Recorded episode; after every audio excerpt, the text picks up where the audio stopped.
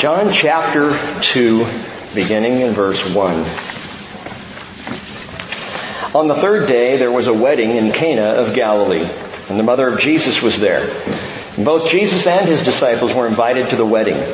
When the wine ran out, the mother of Jesus said to him, They have no wine. And Jesus said to her, Woman? That's how I read it. What does that have to do with us? My hour has not yet come. And his mother said to the servants, Whatever he says to you, do it. Now there were six stone water pots set there for the Jewish custom of purification containing 20 or 30 gallons each. Jesus said to them, fill the water pots with water. So they filled them up to the brim. And he said to them, draw out now and take it to the head waiter. And so they took it. When the head waiter tasted the water which had become wine and did not know where it came from, but the servants who had drawn the water knew, the head waiter called the bridegroom and said to him, Every man serves the good wine first. And when the people have drunk freely, he serves the poorer wine. But you have kept the good wine until now. This beginning of his signs Jesus did in Cana of Galilee and manifested his glory and his disciples believed in him. If we use this story in John chapter 2 in defense of Christian drinking, or as Jesus' approval of alcohol, we will water down the potency of what's really here. The motive of this miracle is not so shallow. It is not so superficial.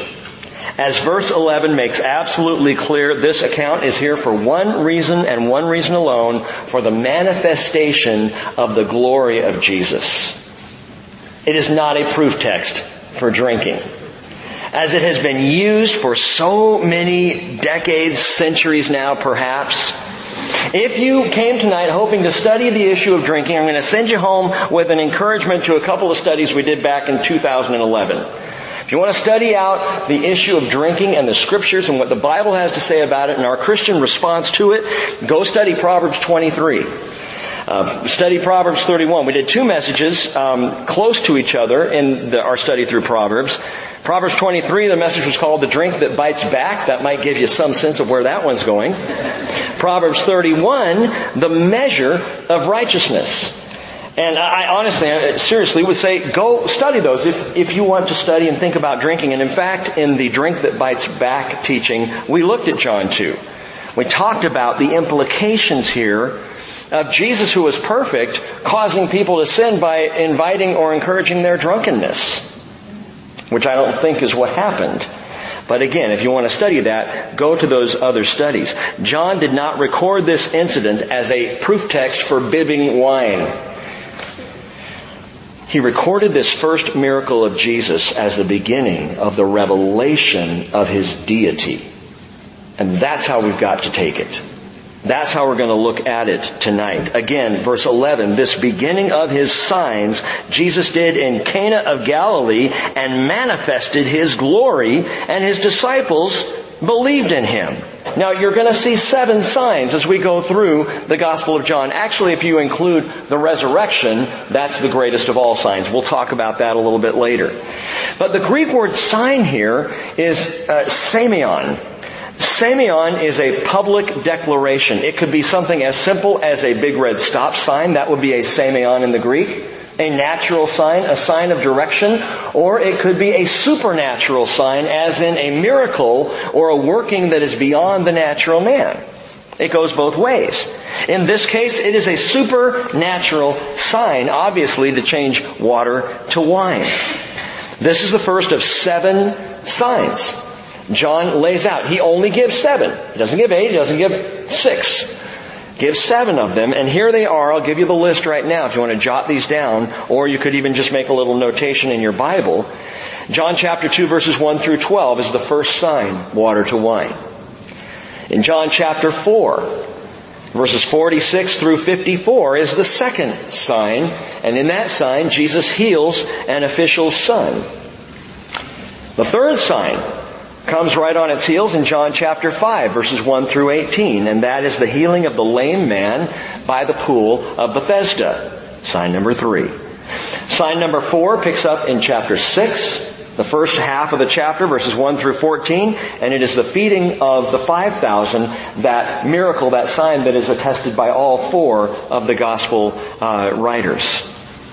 So the feeding of the 5,000 is the fourth sign, John chapter 6. John chapter 6, beginning in verse 16 and running through verse 21, is the fifth sign, walking on the water of the Galilee. The sixth sign is in John chapter 9.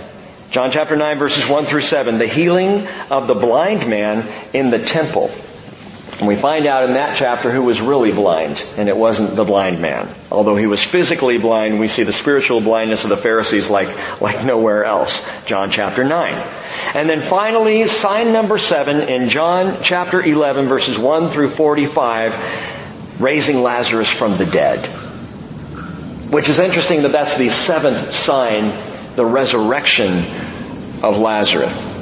It's almost like the Lord is bringing them all to a, a, culmination there. But those are the seven signs laid out through the Gospel of John. We'll see these. We're going to take these as they come in future studies, Lord willing. But each one of these signs, John chose to include in his Gospel. They actually happened. They're legitimate miracles. But rather than just throwing a bunch out there or doing a chronology, he is chronologically accurate, but he chooses these seven for the purpose of saying, look, I want to give you seven testimonies, seven miracles of Jesus that all go to his deity. That are all things that point out his godness, if you will. And John will say in John chapter 20 verse 30, many other signs Jesus also performed in the presence of the disciples, which are not written in this book, but these have been written so that you may believe that Jesus is the Christ, the Son of God. And that by believing you may have life in His name. So, back to this first sign in chapter 2. The sign is not about alcohol, it is about the Almighty. Let's look at it. Let's kind of walk through. In fact, I'm going to give you uh, an outline right now. Three parts to this outline tonight. Three firsts. And this is the first first. Three firsts tonight. Uh, the first sign, the first Passover, and finally first impressions. So the first sign, the first Passover, and first impressions. And we begin here with the first sign of Jesus as recorded by John. Verse 1 again. On the third day there was a wedding in Cana of Galilee, and the mother of Jesus was there, and both Jesus and his disciples were invited to the wedding. Cana is approximately 18 miles, uh, well no, Kafar Nahum is 18 miles from Nazareth, sorry. Uh, Capernaum Capharnaum, the village of Nahum, or village of comfort, which was Jesus' ministry base there in the northwest shore of the Galilee. From there, all the way down across through the Arbel Pass and around down south to Nazareth is about an 18 mile journey. If you go from Nazareth and you start heading toward the Galilee, there's a very specific path, even today, that Jews can walk. You could walk. It's called the Arbel Pass or at least gets to the Arbel Pass, which leads into the Sea of Galilee basin. But from Nazareth, heading toward the Galilee, you go about five miles and you arrive at Cana. From Cana on into the Galilee and up to Kafar Nahum, Capernaum, is another 12 to 13 miles. I tell you that to correct what I said Sunday. I was thinking it was three or four miles from Capernaum to Cana. It's about 12 to 13 miles, which would make even more significant the seeing of Nathanael. If in fact Jesus was in Capernaum, 12 to 13 miles away from Nathanael who was in Cana, Nathanael was from Cana under his fig tree, and Jesus saw him under the fig tree, that's pretty impressive. And we talked about that Sunday, and you can go back and, and listen to that if you weren't here. But I want you to know that and understand that Jesus probably settled there in Capernaum and then headed over to Cana for this wedding and it's the third day. And John points that out. It's the third day, probably since Nathaniel's eye-popping encounter with Jesus. You know, since he was seen under the fig tree and then he meets Jesus and he's just blown away by this man who he declares the King of Israel. So three days later, but it's the third day. And you all know the significance of the third day. The day of resurrection. And that day is significant throughout the scriptures. The third day. If you go all the way back to Genesis 22 verse 4, it tells us on the third day Abraham raised his eyes and saw the place from a distance. What place? Mount Moriah. On the third day, Abraham and Isaac went up Mount Moriah so that Isaac the son could be sacrificed by Abraham the father. By the end of the third day, Isaac the son would be very much alive. Just as the son of God is alive on the third day. Interesting. Exodus 19. The Lord told Moses, I'm going to descend from Mount Sinai before the people. And Exodus 19 verse 16 says it came about on the third day when it was morning that there was thunder and lightning flashes and a thick cloud upon the mountain and a very loud trumpet sound so that all the people who were in the camp trembled. Scared them to death. Hey, on the third day of the resurrection, the Roman soldiers guarding the grave were scared to death. They trembled to the point of passing out at the resurrection of Jesus. Numbers 19, another third day. This is a, a, command actually, Numbers 19 verse 12, regarding the law of purification. Where if you became impure for any reason whatsoever, the purification law stated that one shall purify himself from uncleanness with water on the third day and on the seventh day. The seventh day is an obvious one, the day of completion. But the third day, God inserted that for the law of purification that you would be purified only by the washing that takes place on the third day. 2 Kings 20, verse 5. Hezekiah is mortally ill. He's dying. The Lord has, has sent the prophet to say, Isaiah to tell Hezekiah, clean house, get ready. You know, clean up your affairs, you're gonna die. Hezekiah twitters like a bird. It tells us that. He's actually tweeting. He was the first user of Twitter and was at that time so upset. The Lord saw that, answered his prayer and said, on the third day, you'll be healed. And on the third day, Hezekiah was healed from his disease. Ezra chapter 6 verse 15 tells us significantly, I believe, the temple was completed on the third day of Adar, which is the month before Nisan, which is the month of Passover. But it was completed on the third day, and that's pointed out in Ezra. Esther, you know the story of Esther. On that momentous event, when Esther took her life in her own hands and went before the king of Persia, it happened on the third day. On the third day, Esther rescued her people Israel, just as on the third day the Son of Man would resurrect to rescue anyone who puts faith in Him. The prophet Hosea, chapter 6 verse 2 says, He will revive us after two days. He will raise us up on the third day that we may live before Him. And continuing on through the scripture, and that's just a sampling, there's more. But continuing on, when you hit the New Testament, every single gospel reference of the third day deals directly with the resurrection of Jesus. Here in John chapter 2, we'll get to in a few minutes, verse 18, the Jews said to him, What sign do you show us as your authority for doing these things? And Jesus says, Destroy this temple, and in three days I will raise it up.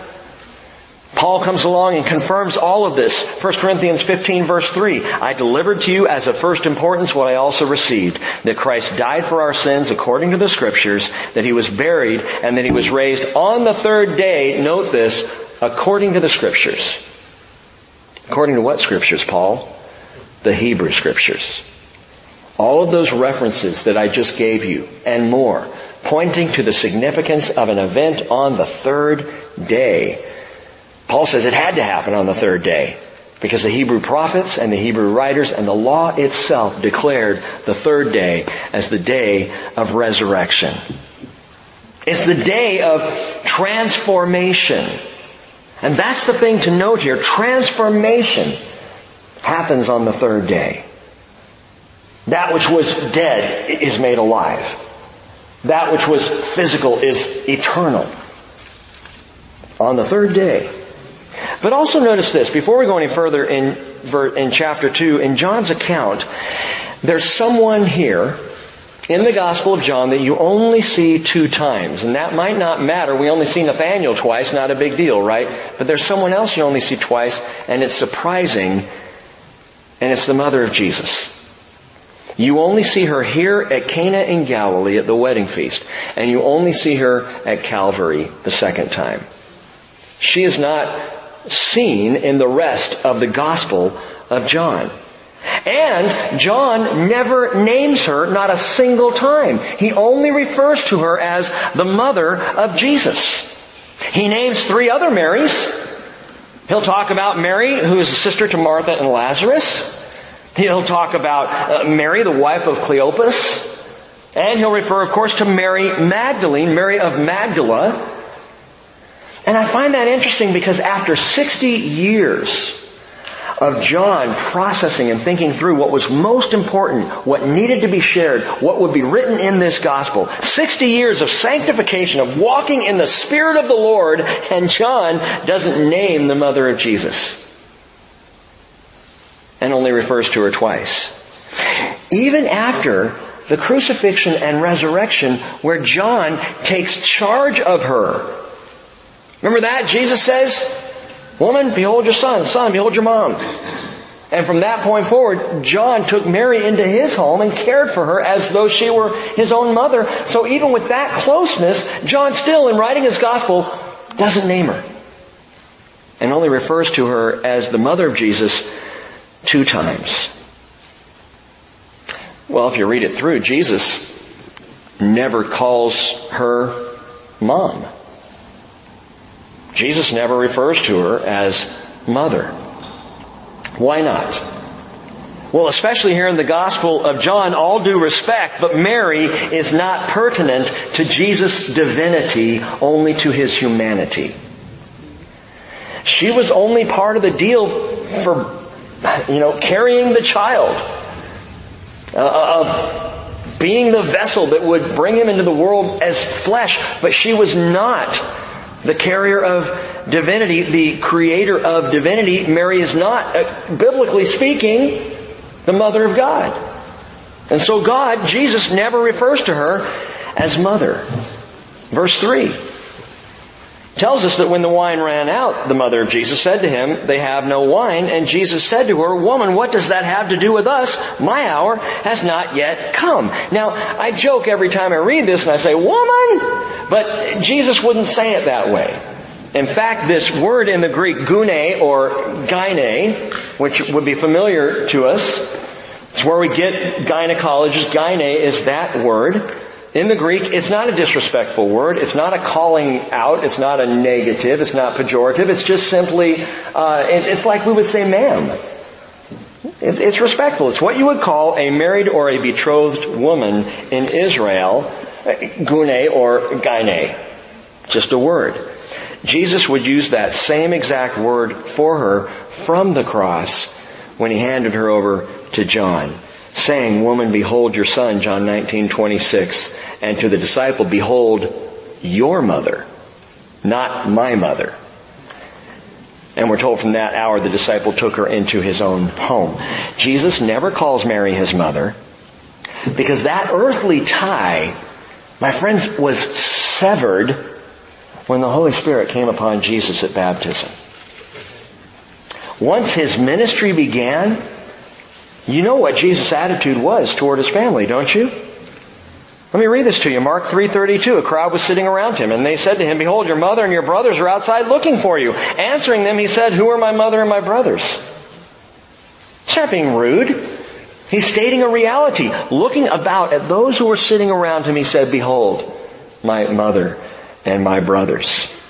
For whoever does the will of God, he is my brother and sister and mother. Gang, there is a blood that runs thicker than the blood of family. It is the blood of Christ. Which is why, and I've heard this from some of you, which is why your church family is sometimes even closer than your natural family. Because blood in Christ is thicker than blood between relatives. I'm not saying that you don't continue to love your family, but for Christ's sake, don't allow the love of family to supersede or override the love of Jesus and His family, which is yours, brothers and sisters. Now, some think Perhaps the reason that Mary brings this up to Jesus that they're low on wine or that they're out of wine is because she was the caterer. I guess it's possible. Maybe she was helping out in the kitchen or, or behind the scenes there trying to help the wedding run, but she finds out about it. And others look at this story and they say, well, obviously the story's here to point out Jesus' compassion, because this would be a, a, an embarrassing social faux pas. To run out of wine at a Jewish wedding you did not do. If you made sure you stocked up at anything or with anything at a Jewish wedding, it was the wine. And so they were in kind of dire straits. But again, the miracle is not here because Jesus was so compassionate. Now, He was compassionate. And He did save face for them in the working of this miracle. But that's not why the miracle was worked. We already know why the miracle happened. For the manifestation of His glory. But at this point, Mary says, they don't have any wine. And he says, what does this have to do with us? My hour has not yet come. Jesus and we already see this in the second chapter, is moving with incredible intentionality. He has a goal. He has a mercy mission and he has a crucifixion. And nothing is going to mess that up. So he is very purposeful in what he does, in the miracles he does perform, in the way he deals with people, as we will see. His hour had not yet come. Verse 5 his mother said to the servants, whatever he says to you, do it. And I've shared this before for our Catholic brothers and sisters and friends. Whatever he says to you, do it. The last recorded words of Mary. So if you want to listen to Mary, listen to that. Whatever Jesus says to you, do it. And verse 6, now there are six stone water pots which were set there for the Jewish custom of purification, containing 20 or 30 gallons each. And Jesus said, fill the water pots with water. So they filled them up to the brim. And he said to them, draw some out now and take the water to the head waiter or take it to the head waiter. So they took it to him, and when the head waiter tasted the water which had become wine, and did not know where it came from, but the servants who had drawn the water knew, the head waiter called to the bridegroom, and said to him, Every man serves the good wine first, and when the people have drunk freely, he serves the poorer wine, but you have kept the good wine until now. Now it is so interesting to start opening up commentaries about this. The things that people come up with to explain this story. That actually nothing happened. It was more of a joke. You know, that, there, that, that, Jesus, because he didn't want to manifest anything, was playing around, and that the waiters, as they dipped and they saw it was just water, kind of in on the joke, and the head waiter goes, "Oh, you brought the good wine out now." who comes up with this stuff? I mean, it's guys who have way too much time on their hands. The issue here again, is not about intoxication, it's about the manifestation of His glory.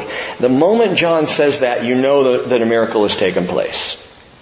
You know that something supernatural is going on. So the question is, what kind of sign is water to wine? Think about what I said about the third day earlier. The water to wine miracle Gang, it is a sign of divine transformation. Divine transformation, a change takes place that is impossible by any means other than supernatural, other than divine. In this miracle, Jesus reveals His sovereignty over matter, over the elements, by taking something as elemental as water and shifting it Without even touching it, mind you. He just says fill the pots, dip the ladle, pour it into the cup and take it to the head waiter. This is remarkable. And it was not watered down or bitter wine, it was the good stuff. It was good wine, the best, the freshest. Now, wine drinkers today would not say that the freshest wine is the best. Wine drinkers in the first century, however, did. Historians like Horace and Pliny tell us very specifically that good wine was the wine that was immediately taken from the grapes. Good was considered the sweetest grape juice, the best of Welch's. And that's what I believe, that's what I think is going on here. Now, you know, again, we can argue that, but that's not the point of the miracle. McGregor says it is an axiom of our gospel that the transformation of the symbolical into the real can only come about with the bestowal of the Spirit, which in turn could not take place until Jesus' death. So this miracle is symbolic of what is going to happen. The miracle itself happened. Water transformed into wine. There was a transformation, but it's symbolic of the greater transformation to come. Well, what would make you say that? Let me ask you a couple questions here. Why use stone water pots that were used only for Jewish pur- purification? What is Jesus doing here? These jars are for the sanctification rituals. Fill them with water. And the water changes to wine. Transformation, sanctification taking place because at the crucifixion, it is Jesus' blood that now will sanctify. It's His blood, by the way, that wine is representative of in the scriptures. The blood of Christ. The water becomes the wine. The blood now sanctifies. Purification that is absolutely transformative.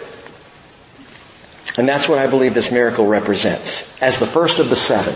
John chooses this one and says, this first miracle starts the ball rolling. At the very beginning, Jesus points out, shows, reveals in a symbolical but absolutely supernatural, miraculous way what will happen at the end of the three years of ministry.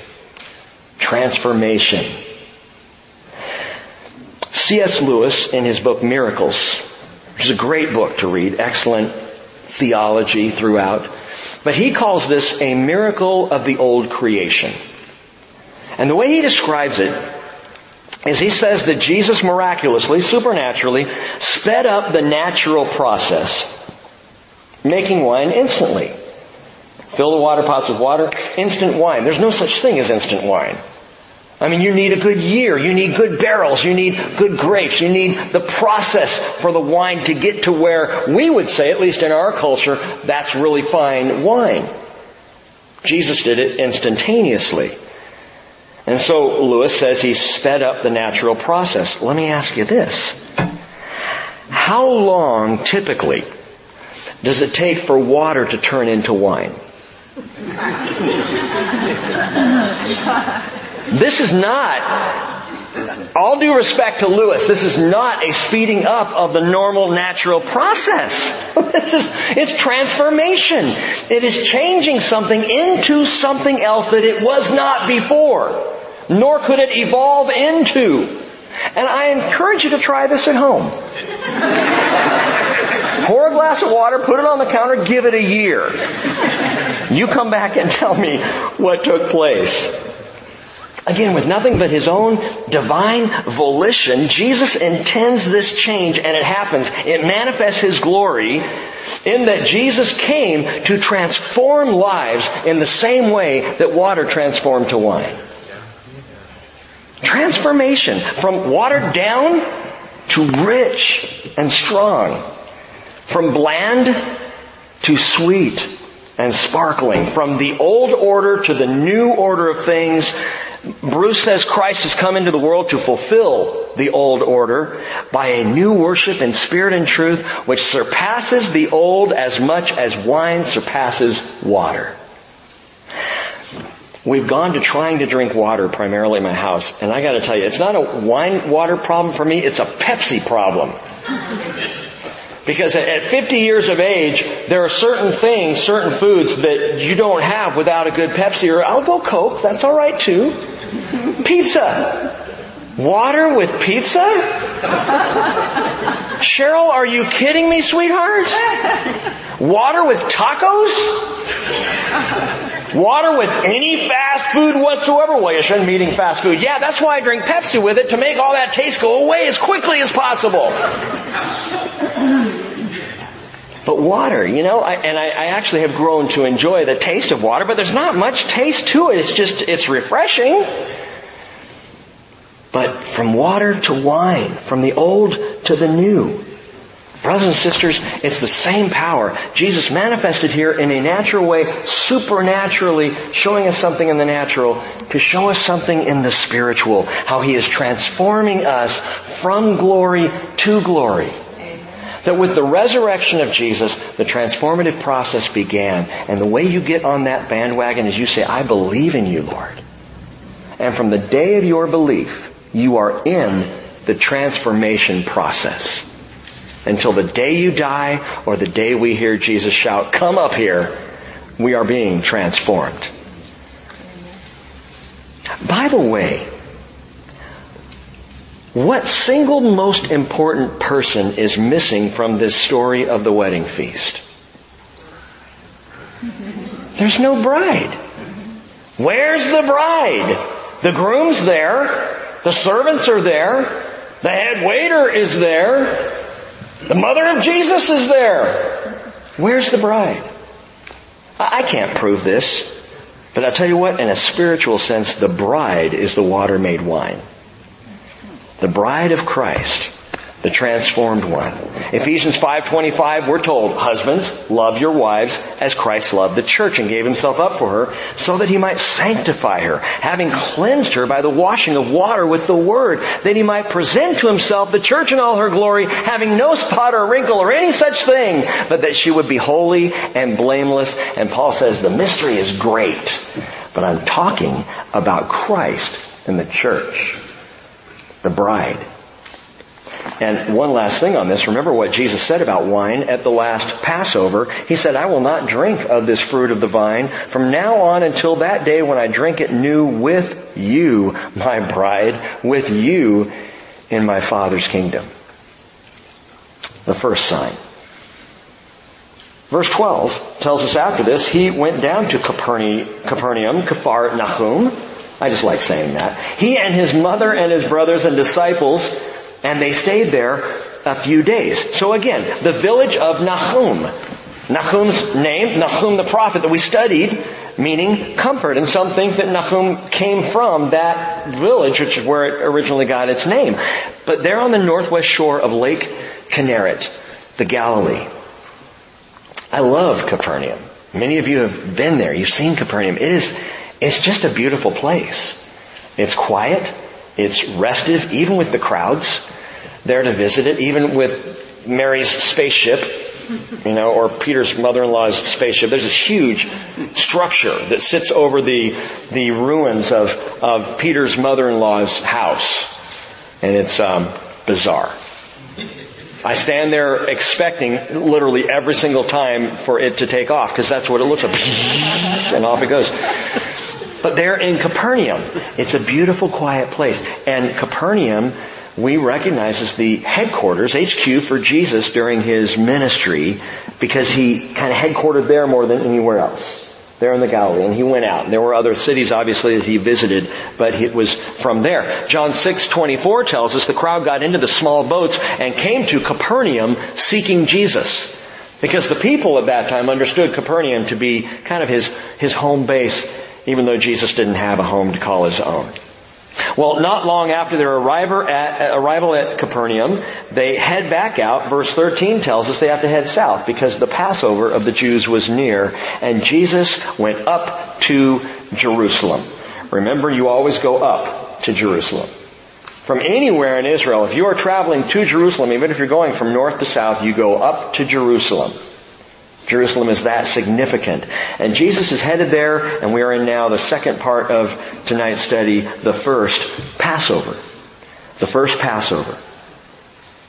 We learn from John, and it's interesting, if John had never written this gospel, we never would have known this.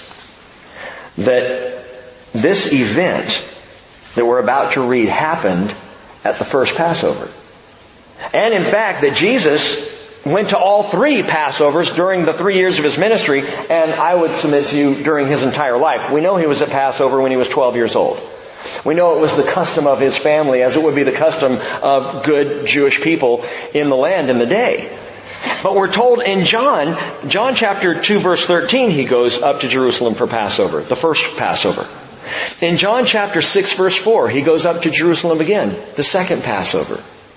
And then finally in John chapter 11 verse 55, he goes up to Jerusalem the third time for the third Passover. He goes to one each year of his ministry. That's important because the synoptic gospels of Matthew, Mark, and Luke only mention the last Passover. They pass over the first two. They don't mention them at all. Now we obviously would assume Jesus being a good Jew would be at Passover every year, even during his ministry, but the synoptics are the only ones, they only mention that he does this at the end. What's interesting then is the last Passover that Matthew, Mark, and Luke talk about, what Jesus does there is strangely familiar to what John tells us Jesus did at the first Passover that he went to, verse 14. He found in the temple those who were selling oxen and sheep and doves, and the money changers seated at their tables. And he made a scourge of cords, and drove them all out of the temple with the sheep and the oxen, and poured out the coins of the money changers and overturned their tables. And to those who were selling the doves, he said, take these things away, stop making my father's house a place of business. His disciples remembered that it was written, zeal for your house will consume me. So between John and the other three evangelists, we know with certainty that Jesus cleared the temple at the beginning and at the end of his ministry. This was something he did twice. Clearing out the temple to start the ball rolling, to start things off.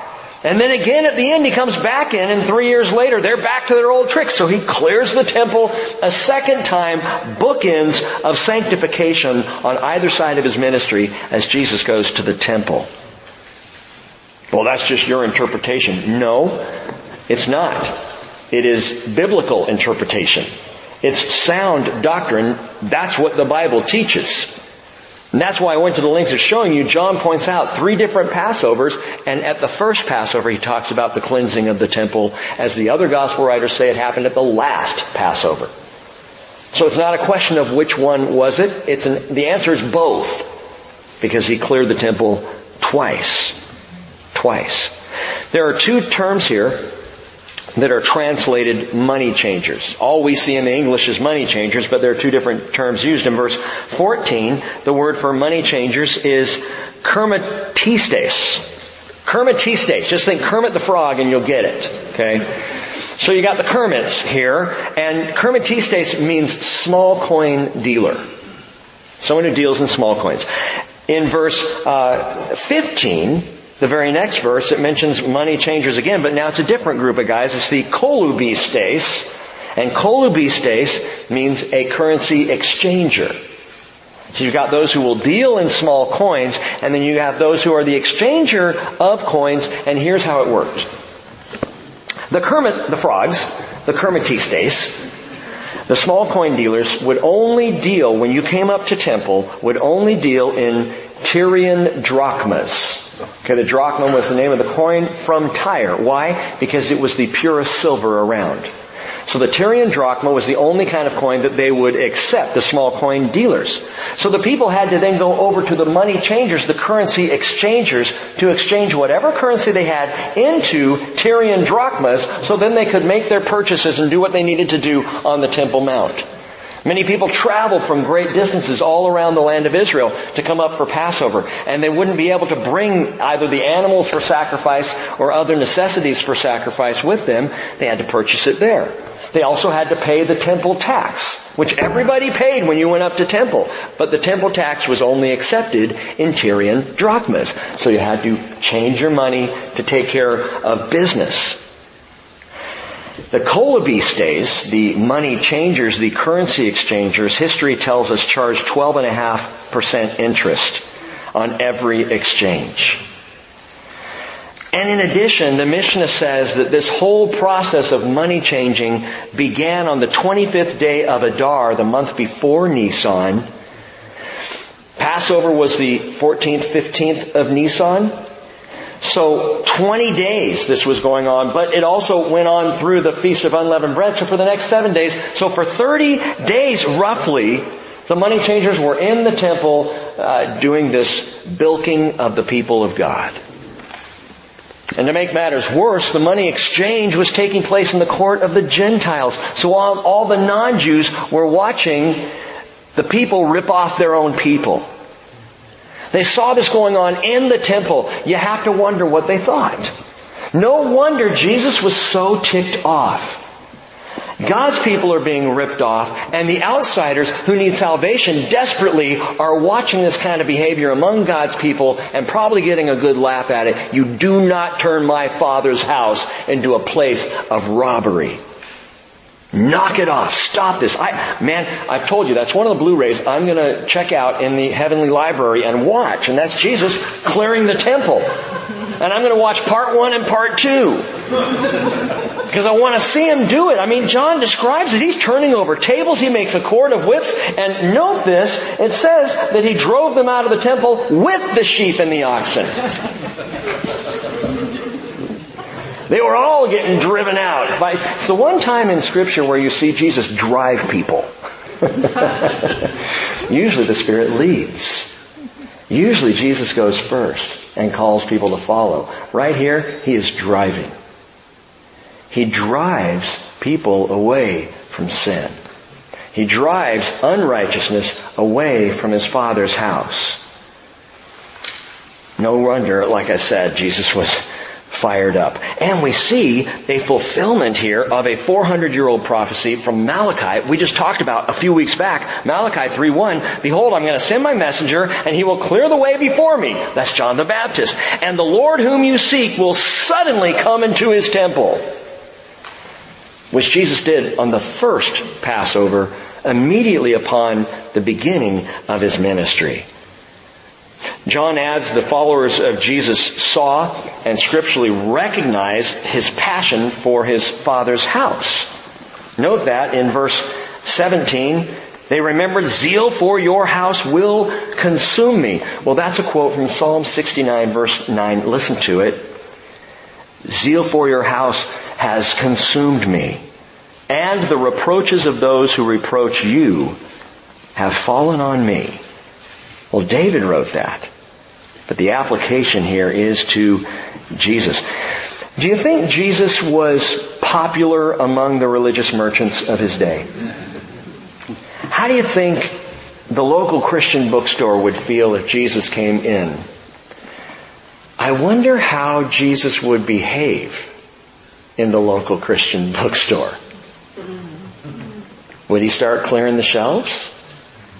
I, I, you know, I'm not opposed to Christian bookstores. Please don't get this, get me wrong in this, and, and I think there's a lot of good ministry that takes place, but I think there's an awful lot of selling that goes on as well. And, uh, and it's unfortunate. Jesus never sold the gospel. He shared it. He tells us the same thing. Don't, don't sell the gospel. Don't peddle the word of God. Paul says that in 2 Corinthians 5. We're not peddlers. Or 2 Corinthians 2. Look it up. We are not peddlers of the word. We, we speak as from sincerity. We come to share eternal life with you. This is not something I, I, that I'm trying to get something out of. I just know how good it is. And Christians take note. If you would have zeal for His house, I think that's something we can legitimately be zealous about protecting his house against a place of selling. What does that look like? Don't think I haven't given it a lot of thought. And your shepherds haven't given it a lot of thought when it comes to this building. The selling of the gospel.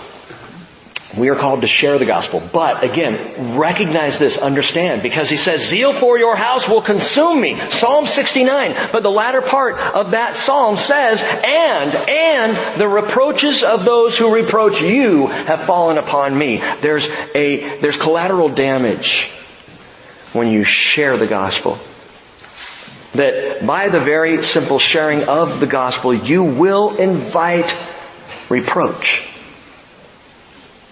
That's the deal.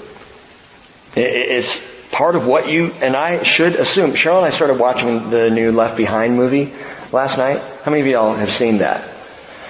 Did you like it? Yeah, me either. I'm, I'm like an hour into it, and it took an hour for, for the rapture to happen. I'm like, come on, that's the bad, just let's get to it. I felt like I'm waiting like I do every day, you know? well, why did I even mention that? I have no idea. I have absolutely no idea. The rapture with the thing with the, oh, oh, I know, I know. So, Chloe, one of the main characters who is not a believer, and her dad, Rayford, is not a believer. He's the pilot, and they're not believers. Mom and, and little brother are, and they get taken up. So Chloe, at the very beginning, before all this has happened, before this the rapture event has taken place in the movie, is walking through this airport, and here's a woman who is preaching to this guy. And I'll tell you why I didn't like this or haven't liked it so far. It's because the Christians look like idiots. Why do they do that? I, I don't get that. I, I, I, to this day, I have not seen a Christian in an airport arguing with someone about the gospel. I haven't seen that. Now, does it happen? Maybe it does. But that's, the reality is if you are going to present the gospel, you will bring reproach upon yourself. And there's even reproach in a movie that is supposed to support the whole idea of the rapture of the church and, and Christianity. So it's, the reproach comes. Paul quotes the last clause of Psalm 69 verse 9. John quotes the first clause, again, zeal for your house will consume me. Paul quotes the second clause, Romans 15 verse 3, for even Christ did not please himself, but as it is written, the reproaches of those who reproach you fell on me. So there's two sides of the same coin here. Zeal for my Father. Zeal for my Father's house. Zeal for the church. Zeal to share the gospel. Passion to let people know what I believe. But on the other side of that same coin, the reproaches of those who reproach him will fall on me. Both will take place. By the way, did you catch? Psalm 69 verse 9 says, Zeal for your house has consumed me. John writes it in the future tense. Zeal for your house will consume me. What does that tell us? Two things. This is going to happen again. Zeal for his house will happen a second time at that last Passover, and it will consume him. The same action of clearing the temple, gang, will motivate the death of Jesus. We're told in Mark 11:15 the chief priests and the scribes heard about this. They heard about the cleansing of the temple and they began seeking how to destroy him. That, you could make a case for that being the straw that broke the Pharisees' back. That is it. We will not put up with this Galilean prophet anymore. He is toast. And so zeal for his father's house did, in fact, consume Jesus on the cross of Calvary. Verse 18. And the Jews then said to him, What sign do you show us as your authority for doing these things? Jesus answered them, Destroy this temple, and in three days I will raise it up. The Jews then said, It took 46 years to build this temple, and will you raise it up in three days? But he was speaking of the temple of his body.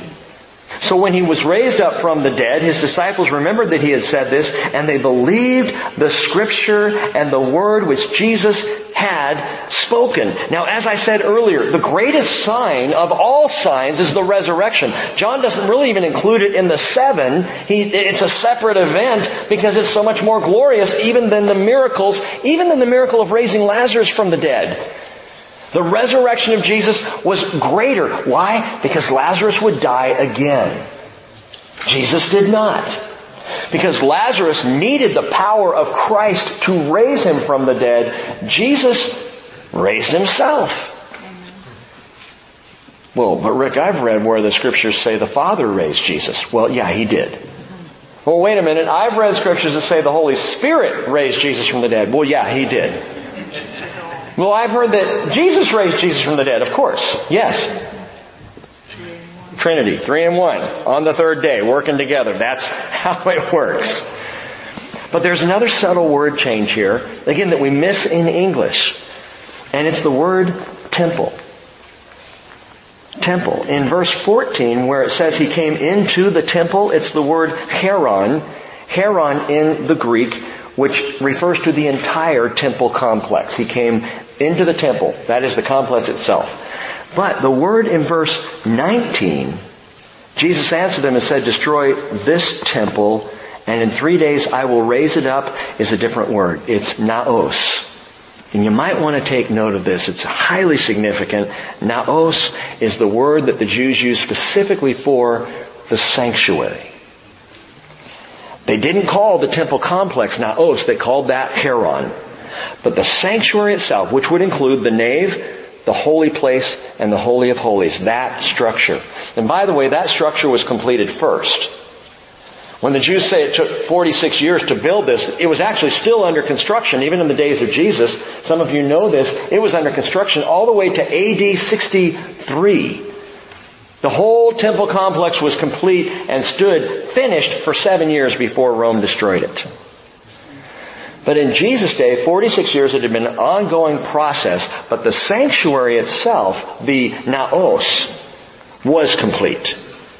And that's what Jesus refers to, destroy this naos. And in three days I will raise it up again. That is beautiful. Jesus refers to the temple of his body as the sanctuary. As the holy place, as the holy of holies.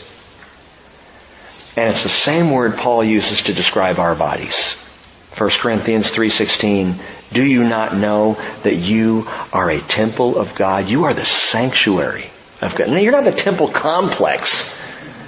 Many of us could say I'm not that complex. it, it's the sanctuary. Your body is the sanctuary of God and the Spirit of God dwells in you. Well, of course, the Spirit of the Lord in Solomon's temple did not dwell in the temple complex. He dwelt in the most holy place the Holy of Holies in the sanctuary. And Paul, referring to what Jesus has already said, Jesus says, my body is the sanctuary of the Holy Spirit. Paul says, your bodies are the holy place. Your bodies are the holy of holies, where the Spirit of God dwells, where the Shekinah glory of God dwells by His Holy Spirit. The sanctuary. Uh, that, I don't know if that does for you what it did for me today, but it blows my mind how the Bible here equates our bodies with the Holy of Holies. And I began wondering, what do I bring into the Holy of Holies? What do I invite in? Be it through my eyes or my ears, my mouth. What do I invite in to the Holy of Holies? The most holy place. How do I adorn the Holy of Holies? How do I prepare this body to be home to the Spirit of the living God? Well, that all took place in the first Passover. The apostles saw this. They heard what he said. He said, in three days, destroy this sanctuary. I will raise it up. When you resurrected, they remembered. It was all brought to mind. Now we come to the last thing I want to share with you tonight. Part three, first impressions. The last three verses of chapter two may actually be, some believe, an introduction to chapter three. Actually belong in chapter three as an introduction to the after hours meeting between Jesus and Nicodemus, which we won't get to tonight. There's too much there. It's kind of like chapter one. But verse 23 says, Now when he was in Jerusalem at the Passover, during the feast, many believed in his name, observing the signs which he was doing. But Jesus on his part was not entrusting himself to them, for he knew all men. And because he did not need anyone to testify concerning man, for he himself knew what was in man. Now contextually, what this is telling us is Jesus was not revealing his true nature. Not yet. It's the beginning of his ministry. Remember? The cross was part of the reason that he came, but the other three and a half years leading up to the cross was to seek and save the lost. It was to preach the gospel. It was to preach the kingdom. It was to reach to people and to change lives such that when he died, when he resurrected and ascended, the church would sprout and would grow. Jesus knew he needed that three year ministry prior to his death and resurrection. So it was not yet the time. And so John is pointing out, Jesus was not telling anyone who he was. He wasn't giving them that. He didn't entrust himself, you know this, he didn't even entrust himself fully to the disciples, to the apostles, until two and a half years in. It was at Caesarea Philippi, six months to go in his ministry, when Jesus for the first time opened up the door and began to speak plainly and clearly to his apostles about what he was going to do. Why there? Because at Caesarea Philippi, Peter confessed Jesus as the Christ, the Son of the living God. And Jesus didn't reveal himself or entrust himself to the apostles until they first confessed faith in him by their own choice. Until then, it was on an as needs to know basis. He did not entrust himself. Matthew 16 verse 20, after Peter's confession says, then he warned the disciples they should tell no one that he was the Christ. So right there he goes, okay guys, you got it. Yes, I am Messiah. All your questions, all your wonderings, all your queries of the last two and a half, three years, I'm the guy. But don't tell anyone. He probably also knew the apostles, especially Peter, could only keep this secret about six months. So, from that time, we're told Jesus began to show his disciples that he must go to Jerusalem, suffer many things from the elders and chief priests and scribes, be killed, and be raised up on the third day. At that point and on forward in his ministry, Jesus is absolutely clear about what's about to take place, as well as who he is. He entrusts himself to them, but not until then.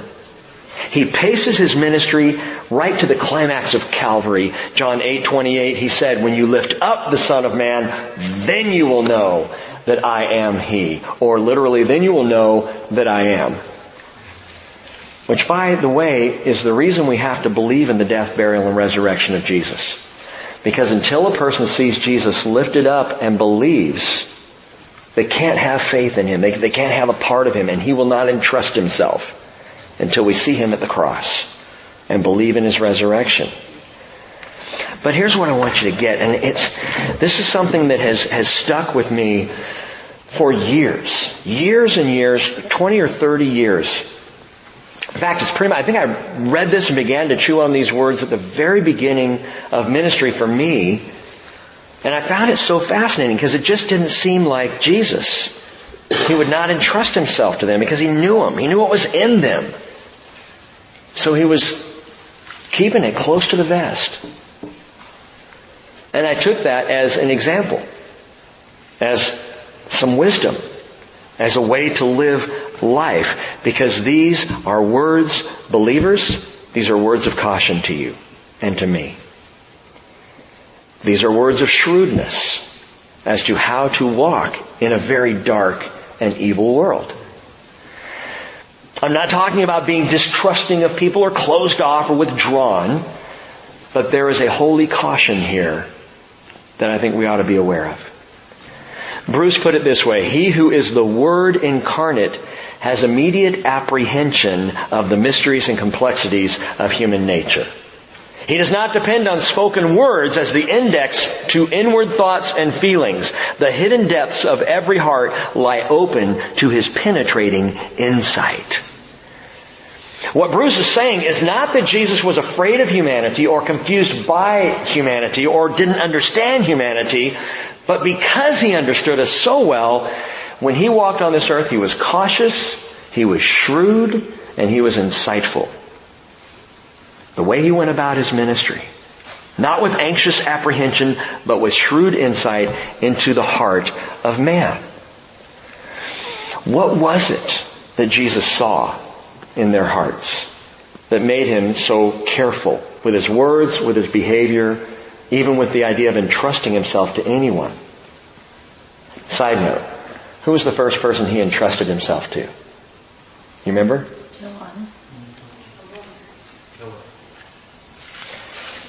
John chapter 4. We will meet her. A woman at the well at Samaria is the first person he says, I who speak to you am he. It's me. She says, we believe Messiah is coming and he doesn't even wait for her to say, are you him? He says, I know, it's me. She's the first person that he completely honestly says, I am the Messiah. And a city was saved. But we see how he is insightful. He knew that by telling this woman, salvation would come to this people by the well of Sychar. Amazing. Even his own apostles weren't getting that clear a record. They were out at McDonald's getting lunch, you know. So here we are. What are the things? I'm just going to give you two things and, we'll be done tonight. Two things. The list could be much longer about what he saw in the heart of man that made Jesus stand back and go, I'm not entrusting myself to anyone just yet. Number one, the heart, you know this, is naturally wicked. And Jesus saw it. Why would you entrust yourself to wickedness? Now none of us would. We look around and we go, okay, I will entrust myself to my wife, my husband, my kids, my friends, people I know, I'll entrust myself to, and I would say, be careful because they're wicked. because we all have that sin nature. And there is wickedness in the heart of man. It is more deceitful than all else, Jeremiah 17, 9. Desperately sick. Who can understand it? Only the Lord. And so Jesus knows this. By the way, it, it, okay, I'm giving a political opinion here. I know I never do this. I'm going to do it tonight. I personally think the U.S. State Department should read and study the Koran.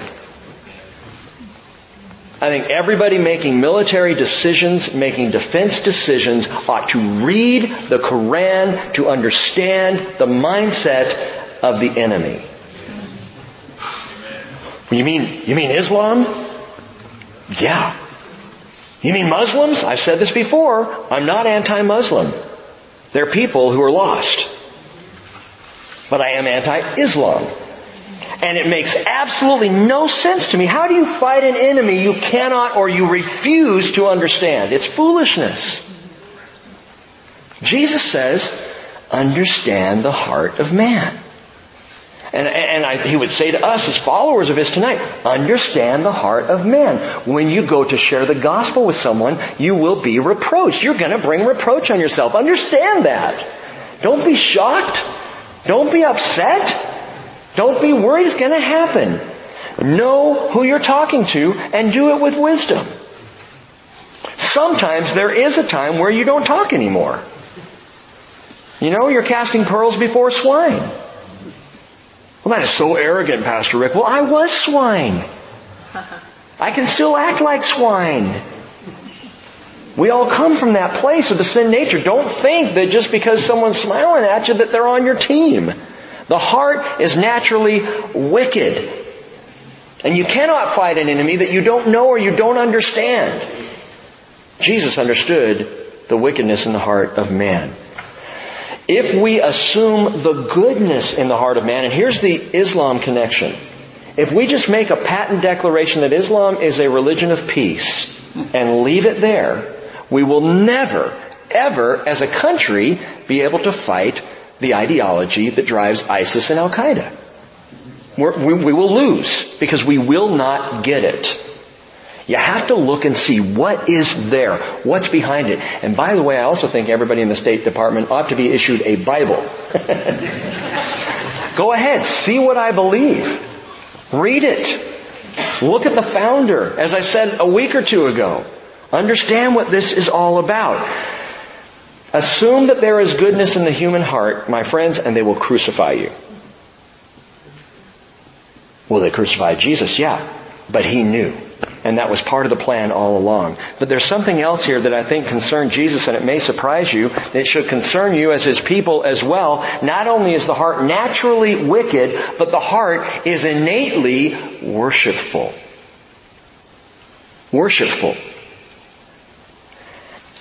There was an immediate, if not superficial, response to Jesus at the first Passover. Immediately people were jumping on the bandwagon. automatically people are believing in Him, following after Him, worshiping Him. And we watch Jesus, and watch this as we go through John's Gospel. He has to sidestep worship all the way through. Not because He's not worthy of it but because he has to caution people against it or they will miss who he really was for who they wanted him to be. So worship was an issue.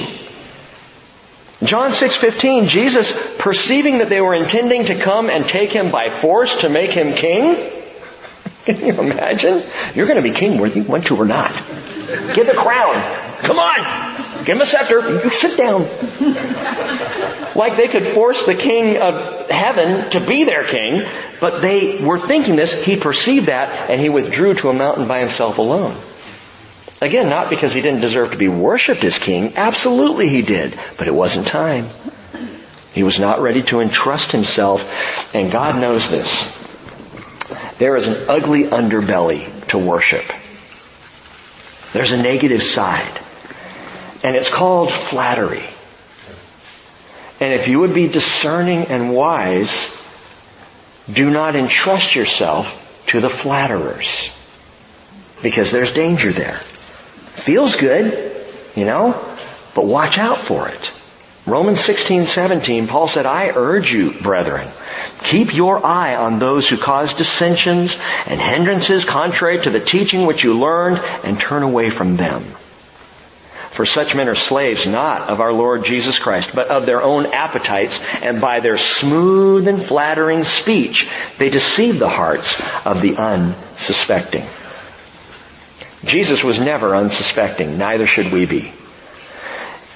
In Jude's one chapter epistle, verse 16, he said, these are grumblers. Fine, I know none of you are grumblers, but watch out for them. They're out there. These are grumblers, finding fault, following after their own lusts. They speak arrogantly, flattering people for the sake of gaining an advantage. These are those who worship quickly, flatter flagrantly, celebrate celebrity, and then they turn around and they flog you in the back. Be careful. Watch who you entrust yourself to and how you go about it. We live, and I'm not meaning this to be funny or joking at all, we live in the American Idol culture. So I was talking with someone about this, I think it was Mike Hoffman the other day, that our presidential elections are not about who the best man is. Our presidential elections are about my party winning. The most votes. I'm gonna, you know, I'm just gonna keep calling in as many times as I can. You know, the biggest dollars, the biggest bucks, it's all a popularity contest. And that's the cultural mindset of Americans, well, really worldwide. It's that, it's that worship aspect of the heart. Like we've talked about, the human heart was made to worship. It is, we have a need to look to something or someone greater or, or that we perceive as being greater than ourselves. So we worship so easily, so quickly. Oh, the stars. They're not stars. They're people who are messed up. Why are we ever shocked when their lives fall apart? But that's the culture we live in where everyone worships something or someone. Jesus comes along and he recognizes this and he shows us the wisdom of spiritual discernment. I've shared before that if there's any one spiritual gift that I would covet above all others, that's it. Discernment. The wisdom of spiritual discernment. To know where people are coming from. To understand where we're going. To discern spirits. That is something of the Lord and something that is not of the Lord. Whoa, you might say. Aren't Christians supposed to be open to all people? Aren't you supposed to be the nice guys? I think it's interesting, Second John verses 10 and 11, John writes, If anyone comes to you and does not bring this teaching, that is the gospel of Jesus Christ, do not receive him into your house and do not give him a greeting, for the one who gives him a greeting participates in his evil deeds. Well, that's not very nice. We were not called to be nice. We were called to love deeply to worship Jesus passionately, to share the gospel freely, but to do so wisely, intelligently, shrewdly. Let me give you one more example and we're almost through here. We're having a gate built at the end of the driveway. I'm not happy about it. I don't want it. We're doing everything we can to make it match with the barbed wire fence that we're going to put up. No, I'm kidding. I don't like the idea of having a gate at all because the church is here to receive people, right? To be open to people. That's why we're here to minister to this neighborhood. But we're having, you know, a gate put up. We're going to try and make it look at least like it's somewhat inviting. It'll be open, you know, early morning to, you know, when the last person's here at night. But we have to do it. I don't want to do it. But it's necessary. Why? Well, because we're in a remote location. Because there have been sometimes since we've opened the doors of the church where we've had one or two of our female staff here by themselves and there's been some threat, some danger, some discomfort. There have been four wheelers who have come onto the property at night when no one's here and just torn up the, the whole driveway over here. I, I think it was first week that we were in here was totally torn up by someone who got out there four wheeling. Now I like four wheeling with the rest, but do it out on Highway 20. Drug use is rampant on the island. What better place to meet and sell drugs late at night than this property when there's no one here? Back in the trees where the cops can't see you. So we have to be wise. We have to be shrewd. We have to be discerning. We have to say, hey, we are here to reach the lost for Jesus, but we also have a responsibility not to be stupid. And so the gate's going up. What I believe the Lord would tell us here is put a gate on your heart. A gate that you open with wise, with, with wisdom, with shrewdness that you are aware of who you're entrusting yourself to, what you're entrusting about faith and about the Lord. Because the reproach of those who reproached him will fall on you. I'm not saying be discerning because you're afraid. I'm not saying to be paranoid either. Paul explains it this way. In 1 Corinthians chapter 2, I'll just read it to you. We've read this actually many times, but it is so significant, and I think it's a parallel passage to exactly what John wrote about Jesus not entrusting himself to them. In 1 Corinthians chapter 2, verse 14, yeah, just listen to this. A natural man does not accept the things of the Spirit of God, for they are foolishness to him. He cannot understand them because they are spiritually appraised. And the word appraised there is anakrino in the Greek, and it means judged. They're spiritually judged or they're spiritually examined. So someone who's living in the flesh, who's living as the natural man, the natural woman, doesn't understand spiritual stuff because they're not looking at it from a spiritual perspective. They're looking at it from a natural perspective. And the natural perspective does not make sense out of spiritual things. It just seems weird. It seems like foolishness. So, he cannot understand then because they are spiritually examined, spiritually appraised. But he who is spiritual appraises or examines all things. He who is spiritual, put another way, judges all things. We are called to judge, not to be judgmental, but to be of sound judgment, of sound discernment. We appraise all things, and note this, yet he himself is appraised by no one. What does that mean? It means I'm not examined by anyone but the Lord. He alone examines my heart. He alone is my judge. But spiritually, I am to examine things and to think it through and to be wise with them. For who has known the mind of the Lord that he will instruct him? But we have the mind of Christ in the sanctuary of our bodies. Spirit of the Lord. And so discernment, and wisdom, and shrewdness even to the point of who we entrust ourselves to, comes by the Holy Spirit. By spiritually examining the world around us and looking at it from a spiritual and not a natural perspective. And John says that's what Jesus was doing. Last question. What does it take? Ultimately, what does it take for Jesus to entrust himself to someone John 14, 21. Jesus says, he who has my commandments and keeps them is the one who loves me. And he who loves me will be loved by my Father and I will love him and will disclose myself to him. Judas, not Iscariot, said to him, Lord, what then has happened that you're going to disclose yourself to us and not to the world? And Jesus answered and said to him, If anyone loves me, he'll keep my word, and my Father will love him, and we will come to him, and we will make our abode with him. Jesus is saying, and I get this, if you love me, I will entrust myself to you.